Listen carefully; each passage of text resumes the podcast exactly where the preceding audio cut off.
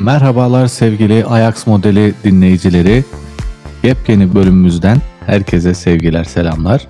Ee, bu bölümde gündeme ilişkin birkaç meseleyi ve belki de birkaç hatırayı e, paylaşacağız. Bunlardan ilki şu abi. Benim çok dikkatimi çekiyor. Beşiktaş Başkanı Ahmet Nur Çebi de bundan birazcık dem vurdu. Ee, Beşiktaş bu hafta önce Sporting Lisbon'la deplasmanda oynayacak. Daha sonra iç e, tü, e, geri dönüp Trabzonspor'la oynayacak ve Trabzonspor'la Sporting maçı arasındaki dinlenme süresi bir gün bile değil. Bundan dolayı e, hatta Sergen Yalçın'a işte bu meseleyle ilgili e, sormuşlar hemen aynı gece gelmeyle ilgili o bunun artık olmayacağını bir orada dinlenip gelip direkt idman yapıp ertesi gün maça çıkmayı yani perşembe zannedersem maç oynanacak ve dönüp ya da e, yani yarın çarşamba maç oynanacak perşembe dönüp e, şey yapacaklar. E, dinlenip hemen idman, e, ön idman yapıp maça cumartesi de maça çıkılacak. Şimdi ben burada şimdi Beşiktaş özelinde değil bu daha önce de birkaç defa başka şekillerde oldu. Geçtiğimiz haftalarda Galatasaray Beşiktaş maçına böyle bir şeyle çıktı. E, bu ayarlanamıyor mu? Yani hiçbir şekilde bunun daha sonrasında düzeltilmesine ilişkin bir uzlaşma sağlanamıyor. Neden, mu, neden kaynaklanıyor bu? Sürekli tekrar tekrar e, bu şeyle yaşıyoruz. Bu sorunları yaşıyoruz. Maç programları çok yoğun yani UEFA Şampiyonlar Ligi, Türkiye Ligi özellikle bir de Türkiye Ligi iki yıldır aptalca bir karar alıp takım sayısını arttırdığı için iyice sıkıştı. Hatta geçen yıl bu meşhur Sergen Yalçın'ın Hatay Spor maçı öncesindeki sinirli çıkışında aslında bunun şeyi vardı. Yani bizim oynayacağımız takım Hatay Spor'un birkaç gün daha rahat fikstürü. Federasyona başvurduk. Federasyon Hatay Spor'la anlaşın aranızda gibi absürt bir öneriyle geliyor. Niye federasyon karar verecek bunu? Niye Hatay Spor'la Beşiktaş arasında anlaşıyor? Onu da anlamak mümkün değil. Hatay Spor'da ya biz iyiyiz böyle değiştirmek istemiyoruz deyince aslında Sergen Yalçın'ın bütün konuşması biraz buna kızgınlıktı. Yine bugün bu haftaki Trabzonspor da bir gün sonra oynasa Trabzon bir şey kaybetmiyor ama federasyon gerçekten burada çok pasif davranıyor gibi görünüyorum. Yani Beşiktaş Trabzon'la anlaşsın gibi bir şeye gittiriyor. Trabzon'da e, avantajını kaybetmek istemiyor. Belki ben de olsam avantajımı kaybetmek istemezdim. Yani ona Trabzon suçlayamam. Orada federasyon üst merci olarak hayır kardeşim böyle üst üste maç olmaz demesi lazım. Yani Lisbon kıta Avrupası içerisinde İstanbul-Lisbon uçuşu kıta Avrupası içerisindeki en uzun uçuş diyebiliyorum. Ben de gittim. 4, 4,5 saat yani Amerika 9 saat öyle düşün. Yarısı yani yarı yok. Orada Galatasaray'ın başında daha önce Astana ile geldi sanırım buna benzer bir şey. O da çok uzun bir deplasman. Hani Rusya deplasmanı ama kıta Avrupası içerisinde diye, diyelim en uzun deplasman Lisbon ve bir de saat farkından dolayı orada da Beşiktaş gece olacak. Yani İstanbul'da 11'de başlayacak maç. Bittiğinde saat 1 olacak. Basın toplantısı duşuydu. 2'de çıkacaklar. E Sergen demiş ki bu saatten sonra havalimanına gittik, uçağa bindik, 4 saat yol geldik, oyuncular telef olmasın. Haklı olarak demiş ki bari geceyi orada geçirelim. Sabah rahat rahat gelelim. Hani oyuncu sakatlığı açısından bile kötü bir şey yani uykuyu uçakta uyumak. Kas, insanın kolu bacağı tutuluyor yani. Ee, ama futbol iklimimiz bu maalesef. Ee, Trabzonspor'un da bir centilmenlik yapıp belki ya siz kardeş takım sayılırsınız başkanınız Trabzonlu falan. E, hadi bir gün sonra yapalım. Ama federasyon bir, dan, bir yandan da şeyi düşünüyor sanırım tabii. Lig TV ile olan fikstür durumunu düşünüyor yani. Canlı yayın arabası o daha karmaşık süreçler. Ama tabii ki ayarlanabilir her şey yani, yani pazar günü öğlen oynasınlar. Eskiden ne güzel gündüz maçı olur. Oturur izlerdik. Çok severdim yani gündüz maçlarını Gerçi burada o sabah o zaman sabah erkene kurup erken kalkmam gerekir Amerika saatiyle olursa ama e, yine de yani eskiden gündüz maçı çok güzel olur. Çok daha daha keyifli olur. Premier Lig'de hala gündüz maçı oynuyorlar. O ayrı bir keyiftir. İstemiyorlar. Yayın saatinden dolayı istemiyorlar. Reklam pazarın payından dolayı istemiyorlar. Yüksek e, şeyden reklam almak istiyorlar. E, yayıncı kuruluş yani yüksek değerlerden reklam almak istiyor. Bunu da buna da herkes şey yapmış durumda. İşte canı yanan bağırıyor bir sene ama ertesi yıl öbür tarafın canı yanıyor. E, biz demiştik bak gördünüz mü geldiniz bizim yolumuz oluyor. Herkes bu sefer birbirine şey nispet yapıyor. İşte mesela şimdi Galatasaray geçen hafta Galatasaray aynı böyle sıkışık fikstür bir nevi. Avrupa'dan geldi Beşiktaş'a karşı oynadı. Şimdi Beşiktaş Trabzonspor'a karşı. Ben şunu merak ediyorum. Az önce bir parça değindin ama bir de hani e, ona da değin, onu da detaylandıracak olursak. Yani ne oluyor? Mesela bir maç günü ayarlanıyor. O maç günü benim anladığım bir yayıncı kuruluş e, ve aynı zamanda e, kulübün bir bilet satması var. Bu önceden satıldığı için o gün o saate herkes planını yapıyor. Taraftarlar planını yapıyor. Ve daha sonra böyle artık son dakikaya kalmış bir şekilde e, bu bunun ayarlanması güç oluyor. Ki sezon başında da anladığım kadarıyla da Şampiyonlar Ligi Şampiyonlar Ligi fikstürü çekildiği anda değiştirebilirler bunu. Bu da iki ay önce falan. Son dakikaya kalmış bir şey değil. aynen bunu aynen bunu bunu merak ediyorum. Yani o anda böyle bir proje olsa biz işte Şampiyonlar Ligi fikstürü çekilince bu şeyi düzenleyeceğiz diye. Mevcut fikstürümüzü düzenleyeceğiz diye bir bir program, bir esneklik payı bırakmanın önündeki engelin ne olduğunu merak ediyorum. Yani mesela yayıncı kuruluş diyecek olsak ona göre ayarlanır. Örneğin bugün mesela bu cumartesi Galatasaray oynasın ya da neyse o Fenerbahçe oynasın. Kimin maçı eksikse hadi hepsinin maçı var. e, Pazartesiye aktar. O şekilde orayı orada bir maç bırak ve yayıncı kuruluş da buradan zarar etmesin. Taraftar da önceden bileceği için ona göre hazırlık yapar.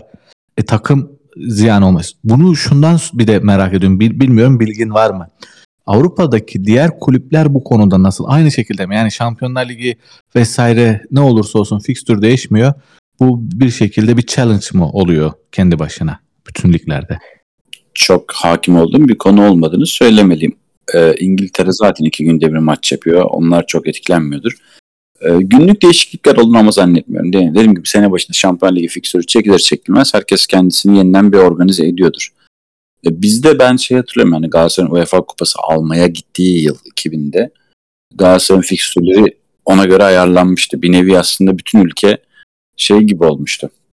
Çocuğu üniversiteye, üniversite sınavına hazırlanan aile bütün planı programını bir, bir birkaç aylığına hani erteler ya. Yani bu bizim için hayat hayat meselesi gibilerinden.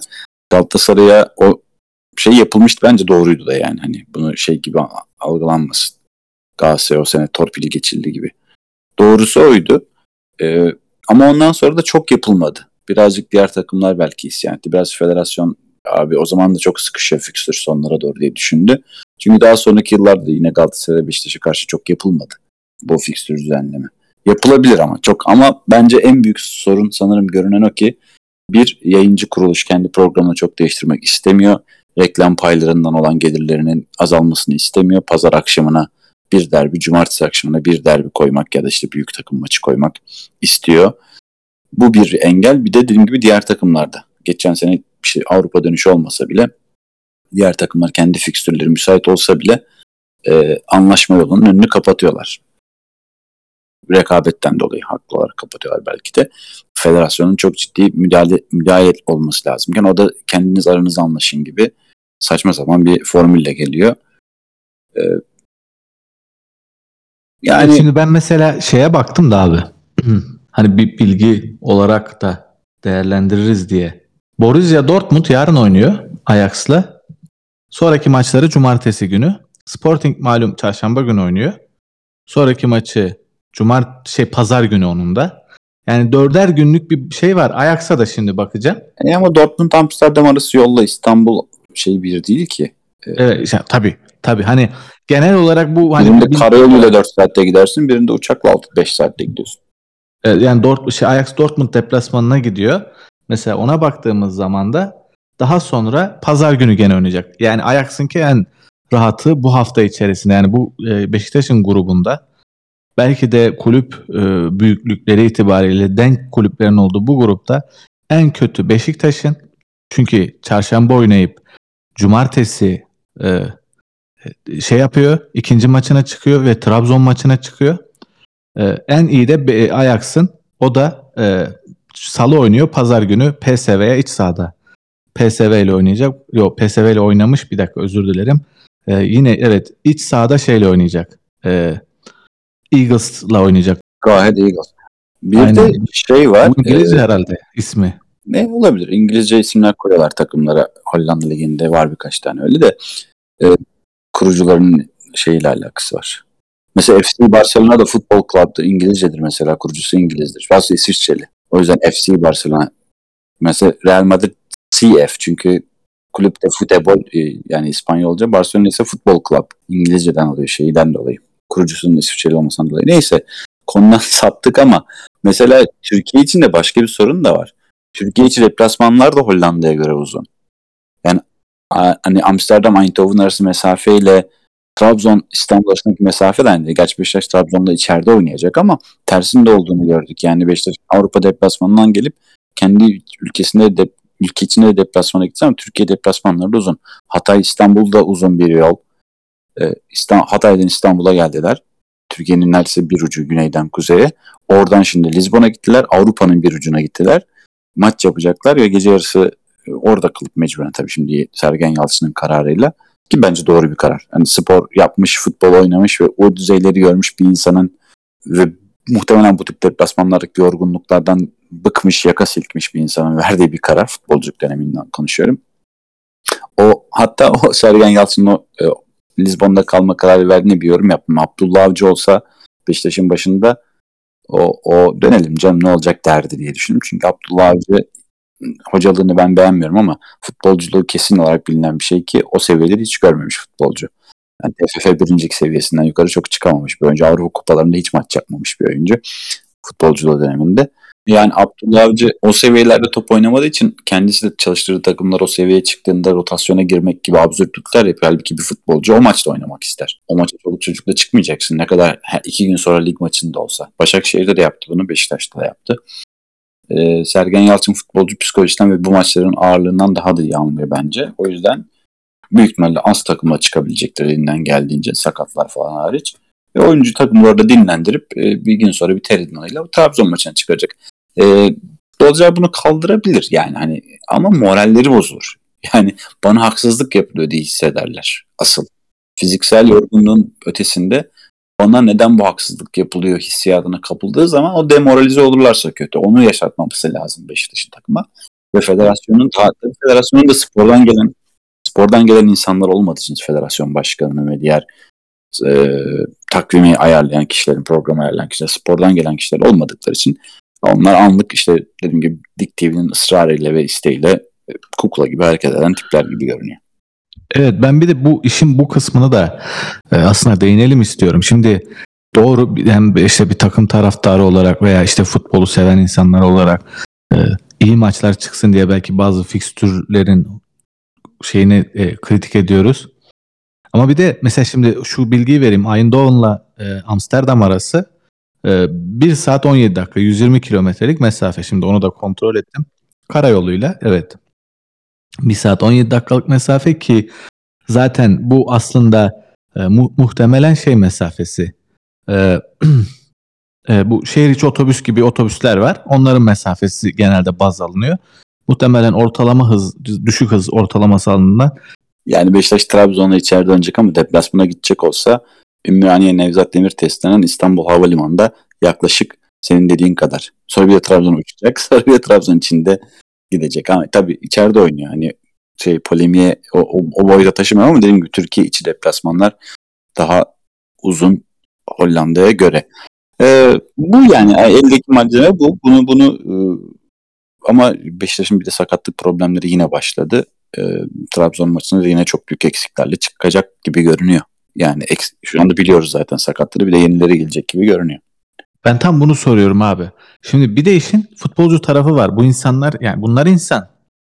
Genç, belli yaşta olan belli sağlık sorunları, var olan bir pandemi meselesi de var hali hazırda. E, yani bunların hepsini bir köşeye koyalım.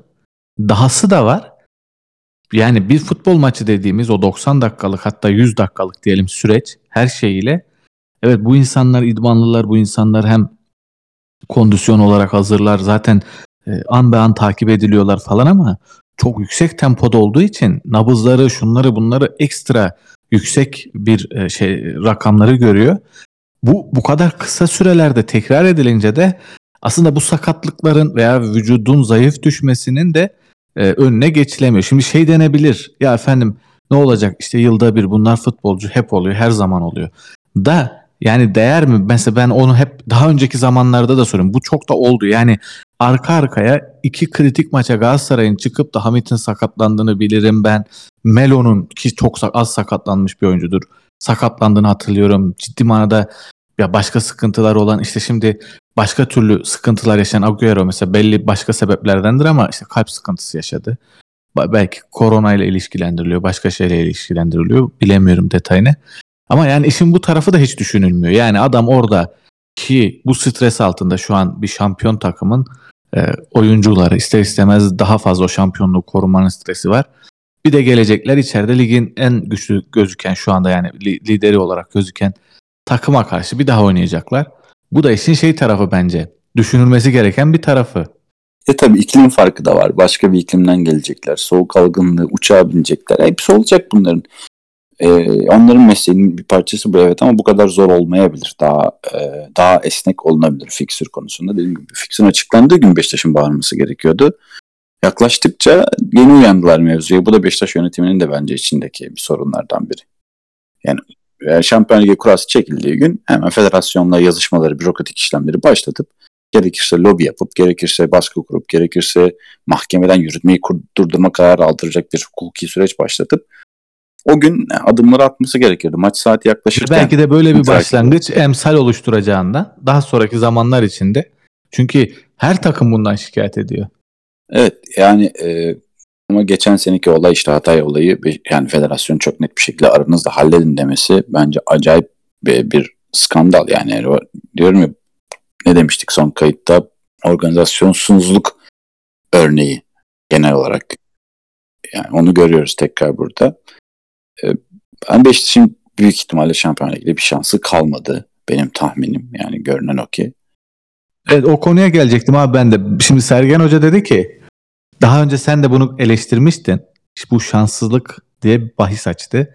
Ve sonra ortaya çıktı ki aslında Sporting şansla değil de bir şans eseri değil de çalışılmış bir işin sonucu o kafa o e, köşe vuruşlarından o kafa gollerini atmış. Şimdi öyle olunca bugünkü bugün zannedersen vermiş olduğu bir e, basın toplantısı şeyinde ya ben şanssızlık dedim ama kastettiğim işte ilk golü onların bulması. Yani benim kastettiğim şey böyle bir şeyi eleştirmek değil ortada. Yani e, çıktık oynadık ama bazı şeyleri biz erken bulabilseydik bulabilirdik. Bazı golleri erken bulabilseydik bu sefer rakip belli bir baskının altında kalacaktı gibilerinden bir şeyler söyledi. Bir sen de bunu eleştirmiştin zaten. İki bugün yani bu haftaki maç içinde Sporting'in tabii ki deplasman e, olması da e, bunda etkili.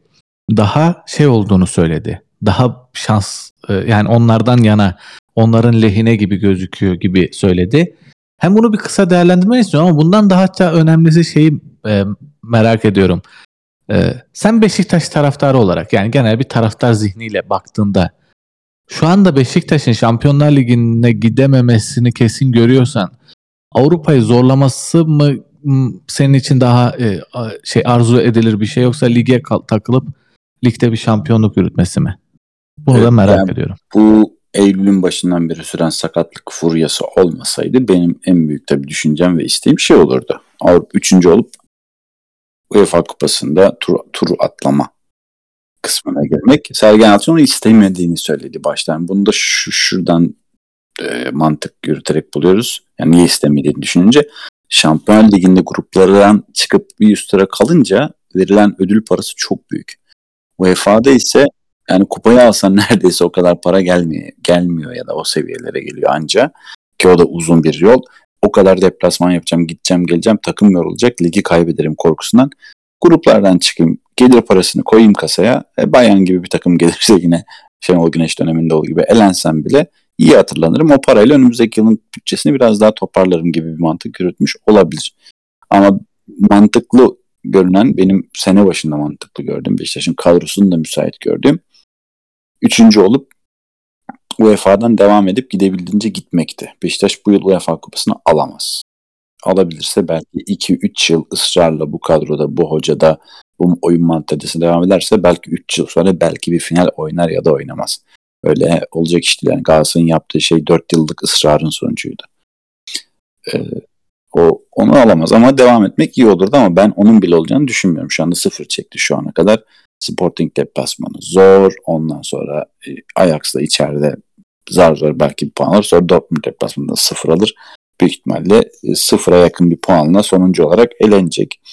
Onu e, eğer onun psikolojisini iyi değerlendirirlerse yani şey yapmazlarsa, demoralize olmazlarsa diyelim e, ligde daha şansları açık olur çünkü fikstür rahatlayacak.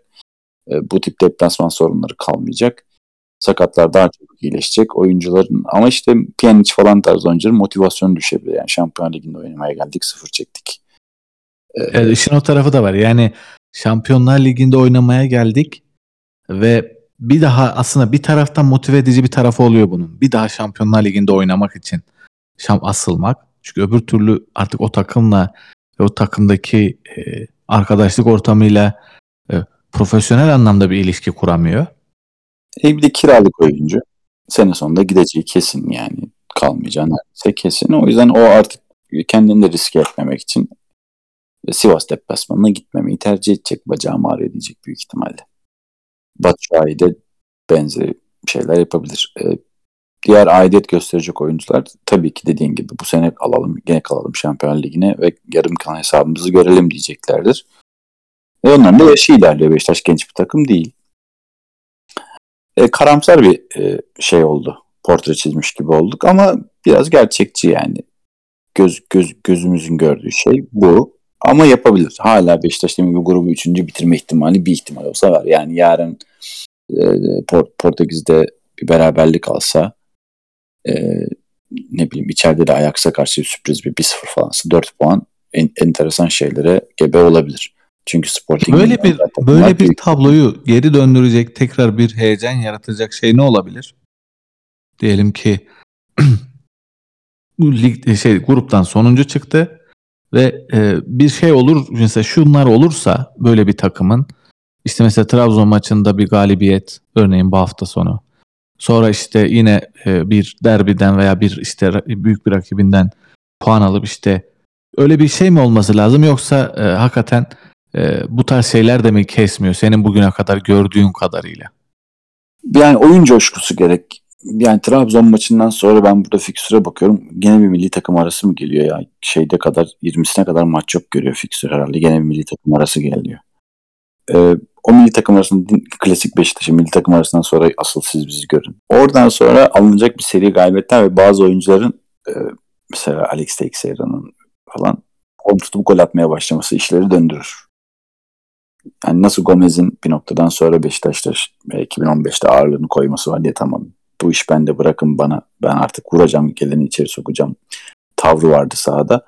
O tavrı koyacak bir oyuncu o da Alex Teixeira gibi görünüyor bana e, her şeyini yakalarsa formunu. O zaman Beşiktaş'ta biraz işler yoluna geldi. Daha önceki kayıtlardan birinde de söyledim. Beşiktaş'ta top kaleye girmeye başlarsa moraller düzelir.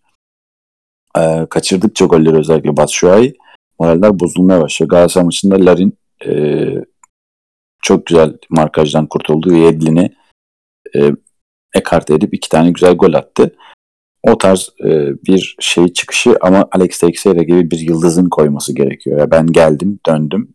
E, çünkü Beşiktaş'ın Türkiye Ligi'ndeki rakiplerine de abi bu adamı durduramıyoruz. Elimizden de bir şey gelmiyor. Hissiyatını verdiğin zaman e, Türkiye Ligi'nde bu çok olur. Schneider bu hissiyatı vermişti. Drogba bu hissiyatı vermişti. Alex de Souza yıllarca verdi bu hissiyatı. Bu hissiyatı veren bir oyuncu olduğu zaman e, işler tamamen Beşiktaş'ın lehine çok hızlı bir şekilde döner. Puan farkı çok açılmış değil. Trabzon iyi bir takım kurmuş durumda ama kadrosu dar. Ee, bir iki oyuncusu sakatlanırsa mesela atıyorum Bakasetas bu hafta antrenmana çıkmış. Yani Beşiktaş maçında oynamadığı durumda o bir iki kritik oyuncunun Trabzon o maçı zor kazanır. Gördüğüm o.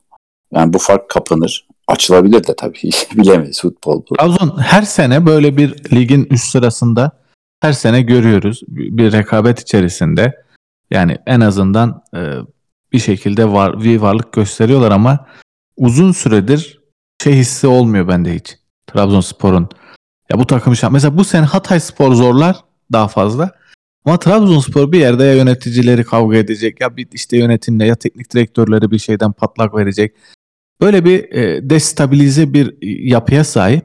Çünkü Trabzonluların, Trabzonspor'un yöneticilerinin İstanbul'du taraftar grubunun etkin bir şekilde Trabzon'da ve işte kendi e, takımın da büyük oranda altyapısı da şunda bunda Trabzon'da olması arada hem bir işte uçurum oluşturuyor hem de yöneticilerin çok farklı tipte insanların etki edebileceği çünkü şu an iktidar içerisinde başka yerler içerisinde çok güçlü Trabzonlular olduğu için hepsi Trabzonspor üzerinde etkili olmak istiyor. Birbirleriyle bu sefer bir şeye giriyorlar. Ee, bir mücadeleye. Böyle olunca takım bir düzen tutturamıyor.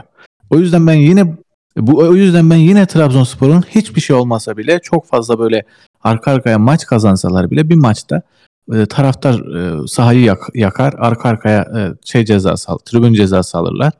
Yine patlar diye düşünüyorum. Bilmiyorum senin düşüncen ne Trabzonspor hakkında? Üniversitede okurken fanatik Trabzonsporlu bir Trabzonlu bir arkadaşım vardı. O demişti ki yani Avni Aker'de stadın, o eski stadın ismi. Avni Aker'de Trabzonspor'a karşı tek başıma oynasam yenerim Trabzonspor'u demişti. Taraftarın negatif etkisini e, o yani orada da yıllarca maç izlemiş bir insan olarak kendisi öyle anlatmıştı. Trabzonspor'da biraz işler kötü gitse hele ki şimdi Şenol Güneş boşta. Yani hele ki şimdi bir de Şenol Güneş boşta. Hani Abdullah Avcı'yı çiğ çiğ yerler orada. Abdullah Avcı'nın Türk futbolunda lobisi çok. Ama Trabzon şehrinde bir lobisi yok. Ünal Karaman kadar yok ki Ünal Karaman'ı yedi yani o camiye. Şenol Güneş de boştayken her zaman yani Abdullah Avcı'nın başının üzerinde bir şu anda kılıç var. Nasıl Fatih şu anda boşta olsa Galatasaray'ın herhangi bir hocası tehlikeli olur yani görevi. Fatih şu anda boşta olsa. Ee, bir tökezlemeye iç sahada büyük protestolar dediğin gibi başlar. Yakma yıkmalar başlar. Trabzonspor'da ayrıca Abdullah Avcı'nın da e, geçmişinde buna yönelik yani sabıkalı bu konuda şampiyonluk yarışını son haftalara kadar getirip e, elleriyle verdiğini de gördük bir iki kere Başakşehir'deyken. E, ama iyi oyuncuları var. Dediğim gibi şey var. Yani Mike Hamşik var. Bakasetas var. Güzel bir kadrosu var. Yani sürdürebilir, gidebilir sonuna kadar. Avrupa'dan da elendi. Fikstürle rahat. E, Alanya Spor iddialı. Hatta iddialı ama onların uzun vadeli sürdürmesi zor. Galatasaray yarışın içindeyken her zaman sonuna kadar gider. Fenerbahçe'de gene Aykut Kocaman sesleri çıkmaya başlamış. Fenerbahçe artık hani e, Ali Koç Yıldırım Demirören'in rekorunu kıracak. Yani tarihin en kötü yöneticisi rekorunu kırar. Eğer bu sezon içerisinde sezon bitmeden Vitor Pereira Aykut Kocaman değişimini yaparsa şampiyonluk bile değiştirmez bu görüşümü. Evet yani ben Fenerbahçe'nin e, bir şekilde şeyinin daha farklı olduğunu düşünüyorum da handikaplarının. Şöyle yani bir defa Ali Koç'un da birkaç defa söylediği gibi Az Yıldırım bir şekilde bu gemiyi yüzdürmez. Yani bu kaptanın bu gemiyi yüzdürmesine izin vermeyecek gibi gözüküyor. Ha öyle ha böyle yani bu Fenerbahçe'nin aleyhine işlemesi anlamında değil. Bir şekilde sürekli ifşa ederek belli şeyleri bir başka e, şekillerde ve kendisine yapılanların aynısını yaparak e, şey yapıyor. Yani bu meseleyi çok dürtüyor. Ama ben Trabzonspor'un bu bu sezonki yani her sezon bir tane e, iyi forveti işte ta Burak Yılmazlardan beri her sene bir tane insanı rahatsız eden e, golcüsü aradan çıkıp gelip işte ben bir Galatasaraylı olarak ben şunu söyleyeyim. Bizim Trabzon'dan yediğimiz abuk sabuk golleri herhalde bir ara Fenerbahçe'de bu Selçuk vardı ya Selçuk Şahin. Bir o atardı. Başka ne bir takım ne futbolcu. Galatasaray'a Trabzon'un attığı böyle garip duran toplardan bir anda kendi kalemize atma, seken topun abuk sabuk girmesi. E, böyle şeyler olmasına rağmen ben hiç Trabzonspor'dan veya Trabzonspor'la girilecek bir yarıştan e, nedense korkmuyorum veya hiçbir şekilde yine şans vermiyorum diyeyim. E, Trabzonlu arkadaşlar varsa din, dinleyen bu Trabzonspor'un kötü bir takım olmasından değil bir şekilde yöneticilerinin e, hepsinin bir ağ olmasından sen ağ ben ağ bu koyunu kim güde gibi bir şey oluyor. Evet, Öyle işte şey, e, iktidar partisinin bakanları falan da çok karışıyor tabii. Kendi birbirleriyle de düşmanlar bir nevi. E, sponsorlar para veriyorlar. Sonra paranın karşı kendilerine bir takım e, şey görmek istiyorlar. Bir takım ne bileyim avantajlar görmek istiyorlar. Bir takım çıkar almak istiyor. En azından yönetimde söz sahibi olmak istiyor. İşte geçen gün konuştuk. Ünal Karaman'ın görevine son verilme hadisesi. Yani Beşiktaş Lizbon'a muhtemelen kaybeder. E, Trabzon maçında büyük ihtimalle puan alır ama kazanır mı o Lizbon'dan çıkacak sakatlara sakatlara göre değişir ama Trabzon maçından büyük ihtimalle iyi bir sonuç alır. E, sonrasında milli maç arası geliyor bilmiyorum. Sakatlıklar çok etkileyecektir sezonun geri kalan ama Trabzon'u yenerse çok büyük moral yerine gelir ve geçen sene yine böyle bu periyotta e, çok e, puan olarak geriye düştüğü periyotta üst üste Başakşehir Fenerbahçe galibiyetleriyle bir anda ivmelenip liderliği almıştı devre arasına kadar. E, Trabzon galibiyetinin öyle bir etkisi olur. Ama mağlubiyetini kopma şey olur mu? Lig o kadar kopmadı. Henüz bence o kadar. O yüzden ama Trabzon kazanırsa tabii puan farkını ona çıkaracak. Değil mi şu anda 27'ye 20 olması lazım. Ee, 10, 10 puan biraz daha moral bozucu bir puan farkı. Çift taneli puan farkı. Onun olacağını düşünmüyorum ama ben nedense. Şimdi burada e, benim kendi görüşümü söyleyeyim. Muhtemelen Sergen Yalçın ben tahminen böyle biraz da empati yaparak takımını çok hazırlamıştır buraya. Yani e, bu iki maçın galibiyeti demek Beşiktaş'ı müthiş bir ivmeye sürükler. Yani git dışarıda Lizbon'a at, gel içeride Trabzon'a at. Çok büyük çok büyük bir şey dön, dönüm noktası olur. Ama mantıken ben de sana katılıyorum. Açıkçası puan alabilir diyorum Lizbon'dan. Beraberlik çıkarabilir diyorum. İyi de bir maç çıkarabilir. İçeride de Trabzon'u yenebilir diyorum. Ee, ama e, açıkçası şey ters ters anlamda değil de eğer iki taraftan da galip çıkarsa e, müthiş bir ivme daha sonra yakalayacağını düşünüyorum. Gerçi o mini takım arası ivme de olsa kötü bir sonuç da olsa bir tık unutturacağından dolayı tekrar e, farklı yani bugünkü tabloya geri dönmemize sebebiyet verebilir ya da basit bir tabloya basit her şeyin e, sakinleştiği bir tabloya dönmemize sebebiyet verebilir diyeyim. Benim de tahminlerim bu şekilde. E, görüşürüz abi kendine çok iyi bak.